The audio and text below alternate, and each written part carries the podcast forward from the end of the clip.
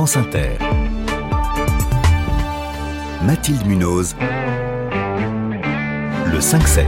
Il est 6h20. Bonjour François Gémen. Bonjour. Vous êtes chercheur, spécialiste de la gouvernance du climat et des migrations, membre du GIEC.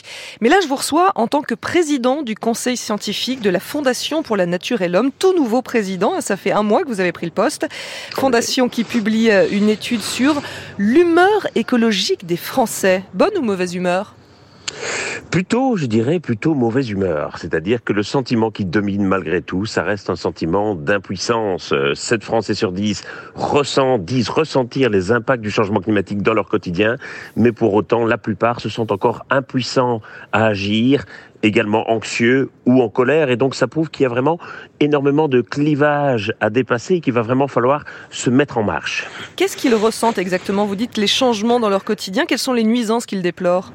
Alors, ils ressentent évidemment la chaleur, ils ressentent le risque de sécheresse, de manque d'eau, ils ressentent de plus en plus les phénomènes extrêmes. Ce qui est intéressant, c'est que le changement climatique va beaucoup se manifester dans le quotidien français par l'augmentation de la fréquence et de l'intensité des phénomènes extrêmes. Et toutes les régions de France sont touchées? De la même façon Toutes les régions de France sont touchées, mais on constate des différences notables, notamment euh, certaines sont plus mobilisées que d'autres. Alors, si on veut établir une sorte de petit hit parade, c'est la Bretagne, euh, la Nouvelle-Aquitaine et les Pays de la Loire qui sont les plus mobilisés, et à l'inverse, c'est l'Île-de-France qui est moins mobilisée. Mobilisés, ça veut dire qu'ils agissent, qu'ils changent leurs habitudes? Ça, vous le voyez aussi dans votre baromètre? Exactement. Beaucoup, 77% euh, déclarent avoir déjà changé certaines habitudes de consommation, notamment pour essayer de réduire leur empreinte carbone, pour essayer aussi de réduire la quantité de déchets qui étaient produites. Et donc, ça prouve qu'il y a aussi chez beaucoup de Français la volonté de changer, de transformer certaines de ces habitudes de consommation. Et ça peut aller jusqu'à déménager?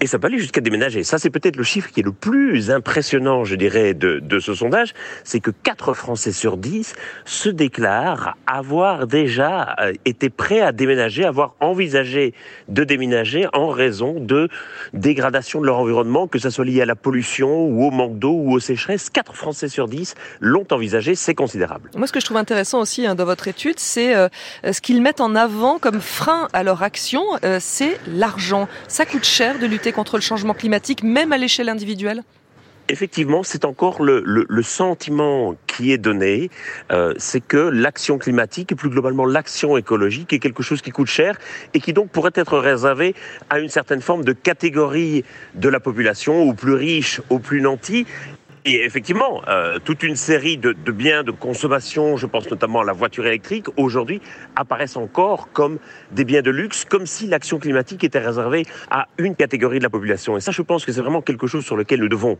agir et que nous devons transformer pour vraiment, euh, je dirais, mettre à la portée de tous cette action écologique. Parce qu'on constate, ce qu'on constate aussi, c'est que le manque d'argent est perçu comme un frein à l'action, mais également ce qui apparaît comme des dictates ou des jugements sur les comportements ça, c'est un autre frein à mhm. l'action tout à fait important.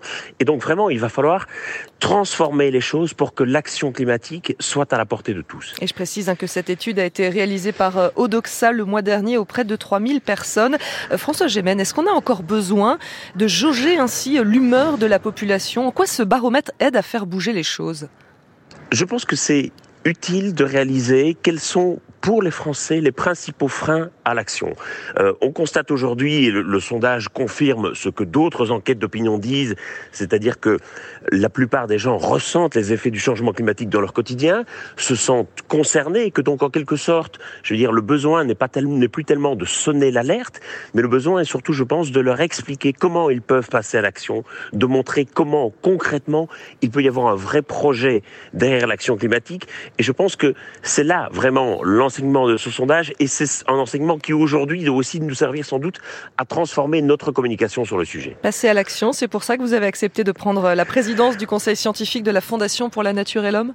Ah, bien entendu, c'est quelque chose qui s'inscrit, je dirais, dans, dans le prolongement des, du de tout ce que vous avez fait jusqu'à présent, et, des actions que j'essaie de faire passer. Je pense qu'aujourd'hui, le besoin, c'est vraiment de mettre les gens en action, de dépasser les clivages qui peuvent se former dans la société sur ces questions, et de voir comment tous ensemble, on peut transformer ce qui apparaît aujourd'hui comme une contrainte en un projet. Mais quelle action? Est-ce que par exemple arroser de soupe un tableau dans un musée ou participer au soulèvement de la Terre? Ça, ça fait partie des, des, des, des façons de se mobiliser que vous soutenez?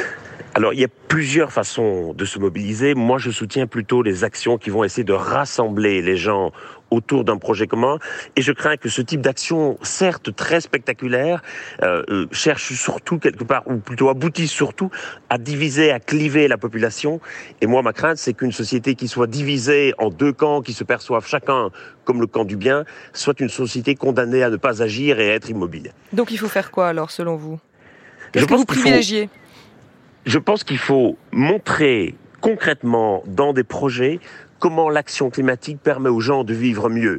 Et je pense qu'on a aujourd'hui un grand besoin d'incarnation de cette action climatique dans des projets concrets, du quotidien au plus près des Français, et pas seulement dans de grandes incantations ou de, de grandes alertes. Je pense qu'aujourd'hui, il n'y a plus besoin de crier au feu, parce que tout le monde voit bien que la maison brûle. Je crois que le besoin, c'est surtout celui d'éteindre l'incendie. Et c'est pour ça aussi que vous allez rejoindre HEC euh, à la rentrée pour y diriger un master. Il faut parler à tout le monde, y compris aux étudiants d'une grande école de commerce y compris, j'ai même presque envie de dire, surtout aux étudiants d'une grande école de commerce. On a parfois tendance à penser que la transition écologique va se réaliser contre les entreprises. Je pense au contraire qu'il faut la faire avec elles. Et beaucoup d'entreprises aujourd'hui comprennent bien quel est leur intérêt, comprennent bien qu'une entreprise qui ne devient pas durable aujourd'hui ne sera pas non plus rentable demain. Et donc l'enjeu, c'est aussi d'amorcer cette transition, de transformer, je dirais, la manière dont l'entreprise va, va se concevoir demain. Alors, je ne sais pas si vous êtes allé au Salon du Bourget, mais j'imagine que vous avez entendu, bien sûr, tous les constructeurs dire que vraiment, ils font énormément pour réduire l'empreinte carbone de l'avion. Quand vous les entendez dire ça, vous dites quoi? Alors, justement, bah, super, ils font des efforts ou de toute façon, ça sert à rien, l'avion, ça pollue? Je dirais qu'il y a un peu des deux. Aujourd'hui, il y a un enjeu fondamental à décarboner le secteur de l'aviation cette question de décarbonation, elle ne va pas passer uniquement par des solutions technologiques comme mm. l'avion hydrogène, que je souhaite évidemment voir arriver, mais qui ne sera pas là demain, et qu'il va falloir aussi se poser surtout la question de la sobriété, c'est-à-dire de réduire un certain nombre de déplacements en avion, à commencer par les courts et moyens courriers. Donc voilà, nos comportements et la technologie, un peu des deux, mais pas l'un sans l'autre, c'est ça? Et, et surtout ne pas opposer l'un à l'autre. On a tendance à toujours polariser le débat, à opposer les choses en France. Nous n'avons plus le luxe de choisir, il va falloir les deux. Merci François Gémen, président du conseil scientifique de la Fondation pour la Nature et l'Homme.